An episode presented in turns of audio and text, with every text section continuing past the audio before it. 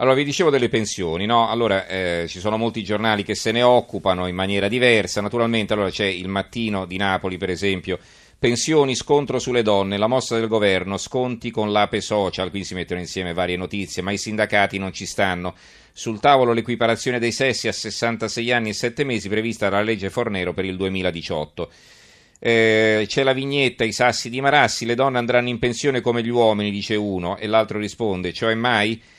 Poi c'è il commento di Serena Sileoni intitolato Due motivi per difendere la riforma, eh, quindi l'equiparazione dell'età eh, pensionabile tra uomini e donne. Eh, questi motivi però eh, si sapranno leggendo il pezzo all'interno perché nell'attacco eh, così si fa una premessa, un preambolo, ma non si capisce poi qual è il senso del ragionamento. Poi eh, il giornale Donne al lavoro fino a 67 anni sarà l'età più alta d'Europa, un titolo di taglio basso di taglio centrale, quindi a centro pagina sulla verità, ciao pensione, donne al lavoro fino a 67 anni, parte l'APE, resta la Fornero, via i nuovi limiti, nel 2018 avremo l'età di riposo più alta d'Europa. Il Gazzettino di Venezia, eh, donne in pensione all'età degli uomini, le ragioni di equità. Ecco, questo è lo stesso pezzo che c'era sul mattino, però un po' più lungo, allora sono in grado magari di dirvi qualcosa di più. Allora, negli ultimi anni c'è stato di Serena Sileoni sempre. Eh, c'è stata una vera riforma strutturale nel nostro paese, senza slogan, senza ammiccamenti, ma anzi suscitando vibrate proteste. L'aumento dell'età pensionabile voluto dall'allora ministro Fornero ha preso atto che siamo più in forze, più a lungo dei nostri nonni e ha consentito allo Stato di tenere a bada i conti pubblici. Tra le novità vi è stata anche l'equiparazione dell'età pensionabile tra uomo e donna. Come l'intera riforma, anche questo punto è continuamente messo in discussione dai sindacati. Oggi un nuovo confronto tra questi e il ministro Poletti ha sul tavolo il mantenimento di questa equiparazione che scatterebbe dall'anno prossimo o l'estensione delle categorie di lavoratrici che possono beneficiare del prepensionamento. C'è un articolo sotto, sempre sul Gazzettino, interessante, che però, eh, siccome il mondo del lavoro non è che si divide in compartimenti stagni, ve lo leggo assieme alle pensioni, anche se si tratta di lavoro dei giovani, no? Molti si dice allora eh, mandiamo prima in pensione eh, le persone di modo che si liberino posti di lavoro per i ragazzi. E sotto c'è questo articolo che potrebbe essere una risposta indiretta, a parte che poi naturalmente non voglio semplificare, lo approfondiremo tra poco con i nostri ospiti. Aperte virgolette, io in fabbrica la notte faccio tardi, la mattina dormo, non arriverei mai alle 8. Chiuse virgolette. Giovane al lavoro, un altro imprenditore senza operai. Certi mestieri giovani non li vogliono più fare. Ho fatto 15 colloqui d'assunzione, zero ragazzi disponibili. Uno mi ha addirittura detto alla sera esco spesso, quindi non so se tutte le mattine potrei presentarmi alle 8 a parlare Piercarlo Marcato, uno ancora un imprenditore che non trova operai. Tornando alle pensioni, il secolo XIX, i sindacati al governo, no all'età della pensione uguale per donne e uomini, vertice con Poletti, ma è un titoletto a una colonna. L'Eco di Bergamo invece qui è l'apertura, pensione a 66 anni e 7 mesi, nuove regole per le donne, dal 2018 gli stessi criteri utilizzati per gli uomini e l'età più alta nell'Unione Europea. Concludiamo con il giornale di Vicenza dove all'argomento viene dedicato l'articolo di fondo Previdenza imprevidente è il titolo eh, del pezzo firmato da Antonio Troise. Ve lo leggo perché è interessante e poi ci introduce anche al dibattito che, eh, al quale daremo luogo fra poco. Eh, non siamo un paese per giovani, ma anche come paese per vecchi lasciamo a desiderare. Tutto merito si fa per dire della riforma Fornero e dell'innalzamento repentino dell'età pensionabile. E dal 1 gennaio prossimo le regole saranno uguali per tutti. Uomini e donne potranno lasciare il lavoro solo a 66 anni e 7 mesi, quota che salirà a 67 anni nel 2019. Il meccanismo alla base della riforma non fa una piega, le pensioni hanno da tempo perso la loro caratteristica puramente assistenziale e sono diventate, con il sistema contributivo, un prodotto finanziario. Si recupera nella vecchiaia quello che si è accumulato durante il periodo lavorativo. Quindi se aumenta l'età media si restringe automaticamente il grado di copertura delle somme versate all'INPS. L'alternativa è quella di far di nuovo saltare i conti pubblici, cosa che obiettivamente non possiamo più permetterci ma una riflessione su un sistema che ha portato l'Italia ad avere l'età pensionabile più alta d'Europa forse andrebbe fatta. Non è un caso se perfino Angela Merkel ha accettato le proposte avanzate dai socialisti di una riduzione dell'età pensionabile. La Germania non ha il debito italiano, ma dietro la disponibilità della cancelliera c'è un paese che scommette su di sé e non vuole frenare il turnover generazionale, distruggendo sul nascere occasioni di lavoro.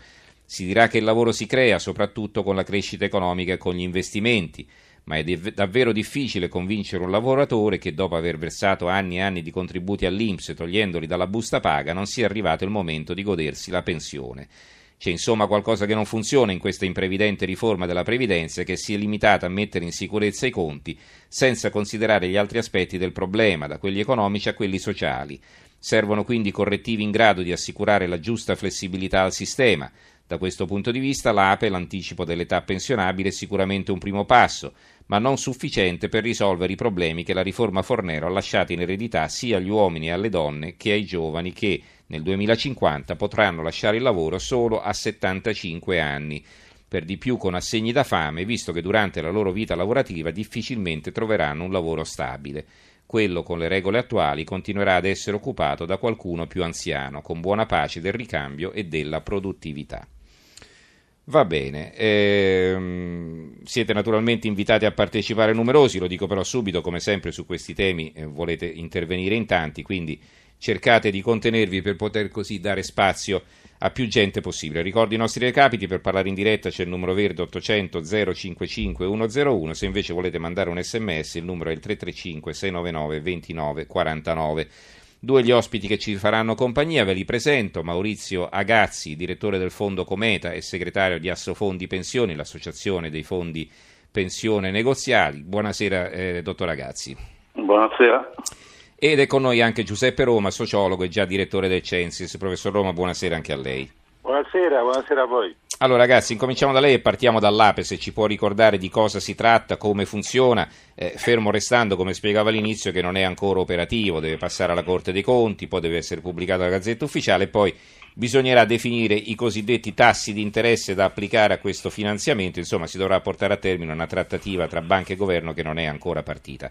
Eh, prego ragazzi. Sì, diciamo che eh, per consentire ai lavoratori che hanno eh, un'età compresa tra i 63 anni, quindi a cui mancano 3 anni e 7 mesi massimo per l'età pensionabile, il governo dovrebbe prevedere un anticipo pensionistico che eh, si divide in due parti, una parte già approvata che è la cosiddetta app sociale, per i lavoratori che hanno basso reddito e che quindi hanno eh, un'integrazione di questo assegno in attesa della pensione a carico dello Stato e eh, la, invece quello di cui stiamo parlando adesso, l'APE volontaria che è a carico del lavoratore è un anticipo con una rinuncia parziale di parte della pensione che sarà poi eh, finanziata attraverso appunto questo accordo con, eh, con, le banche, coperta da assicurazione in caso di premorienza per una restituzione poi eh, consecutiva di, di questo anticipo all'ape volontaria dovrebbe essere poi associata la cosiddetta RITA, che è la rendita integrativa temporanea anticipata, che ci riguarda direttamente come fondi pensione, perché siamo noi, il lavoratore potrà eh, in alternativa al prestito bancario ricorrere a un anticipo della cosiddetta rendita pensionistica presso i fondi pensione.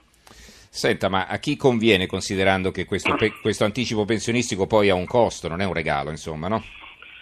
No, diciamo che eh, la convenienza eh, è tutta da calcolare, nel senso che si è parlato prima appunto in passato di, una, di un'ape volontaria non onerosa, poi si è scoperto che obiettivamente ci sono dei conti, dei costi da sostenere, che, eh, anche perché difficilmente poi le banche possono erogare i prestiti eh, a tasso eh, zero a meno che non eh, non intervenga lo Stato a finanziare il parco. Diciamo che può essere conveniente perché si trova nelle condizioni di voler anticipare l'entrata pensionistica per quei lavoratori che eh, disponendo di una previdenza integrativa possono ricorrere in alternativa al prestito bancario appunto all'anticipo di questa rendita pensionistica, dove la convenienza eh, non è tanto il fatto che eh, venga regalata da parte del fondo pensione, ma interviene o dovrebbe intervenire nella, rendita, nella RITA una fiscalità eh, generosa da parte dello Stato mm. che eh, abbassa la tassazione della eh, rendita pensionistica integrativa al 15% su tutto il montante e quindi superando quello che sono eh, i vari eh, meccanismi di tassazione mm-hmm. prorata mm-hmm eh, Però diciamo la convenienza è innanzitutto personale, cioè se uno si vuole riposare prima non ce la fa più, ha questa alternativa, che poi ha un costo, come abbiamo detto, che va calcolato e poi si farà i suoi conti per vedere se gli conviene, però essenzialmente ecco, non, bisog- non, c'è più il muro no? de- de- dell'età pensionabile sì. che bisogna raggiungere a tutti i costi perché altrimenti bisogna continuare a lavorare per forza. Allora, con le domande sull'APE mi fermerei qui, ci torniamo poi se gli ascoltatori vorranno altri chiarimenti, veniamo invece all'argomento sul quale titolano i giornali, cioè dal 2018 l'età pensionabile fra uomini e donne sarà equiparata. Ricordo ancora una volta, non è una decisione di adesso, ma un passaggio della riforma Fornero che arriva a compimento. Allora, perché questa decisione? Agazzi e quali sono i pro e i contro? Poi sentiamo il professor Roma, prego.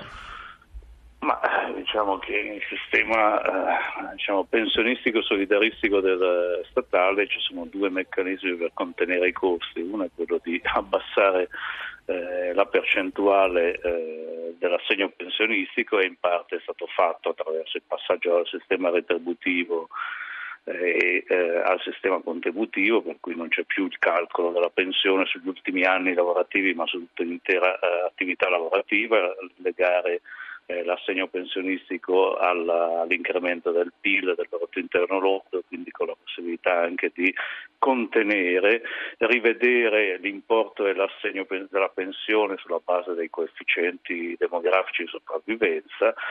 Eh, l'altro strumento che si utilizza per contenere le, eh, le uscite è innalzare l'età pensionabile e quindi ridurre il numero di anni di godimento della pensione e di conseguenza abbassare i costi a carico dello Stato.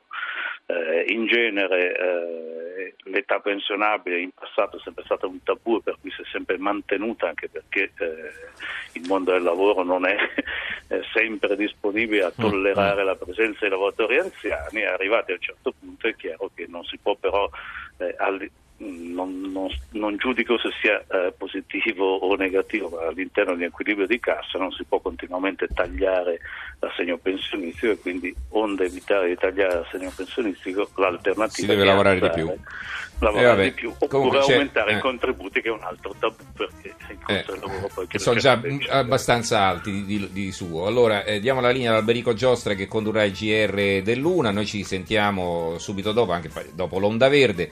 Riprenderemo col professor Roma e anche con gli ascoltatori che hanno già telefonato e si sono prenotati. A tra poco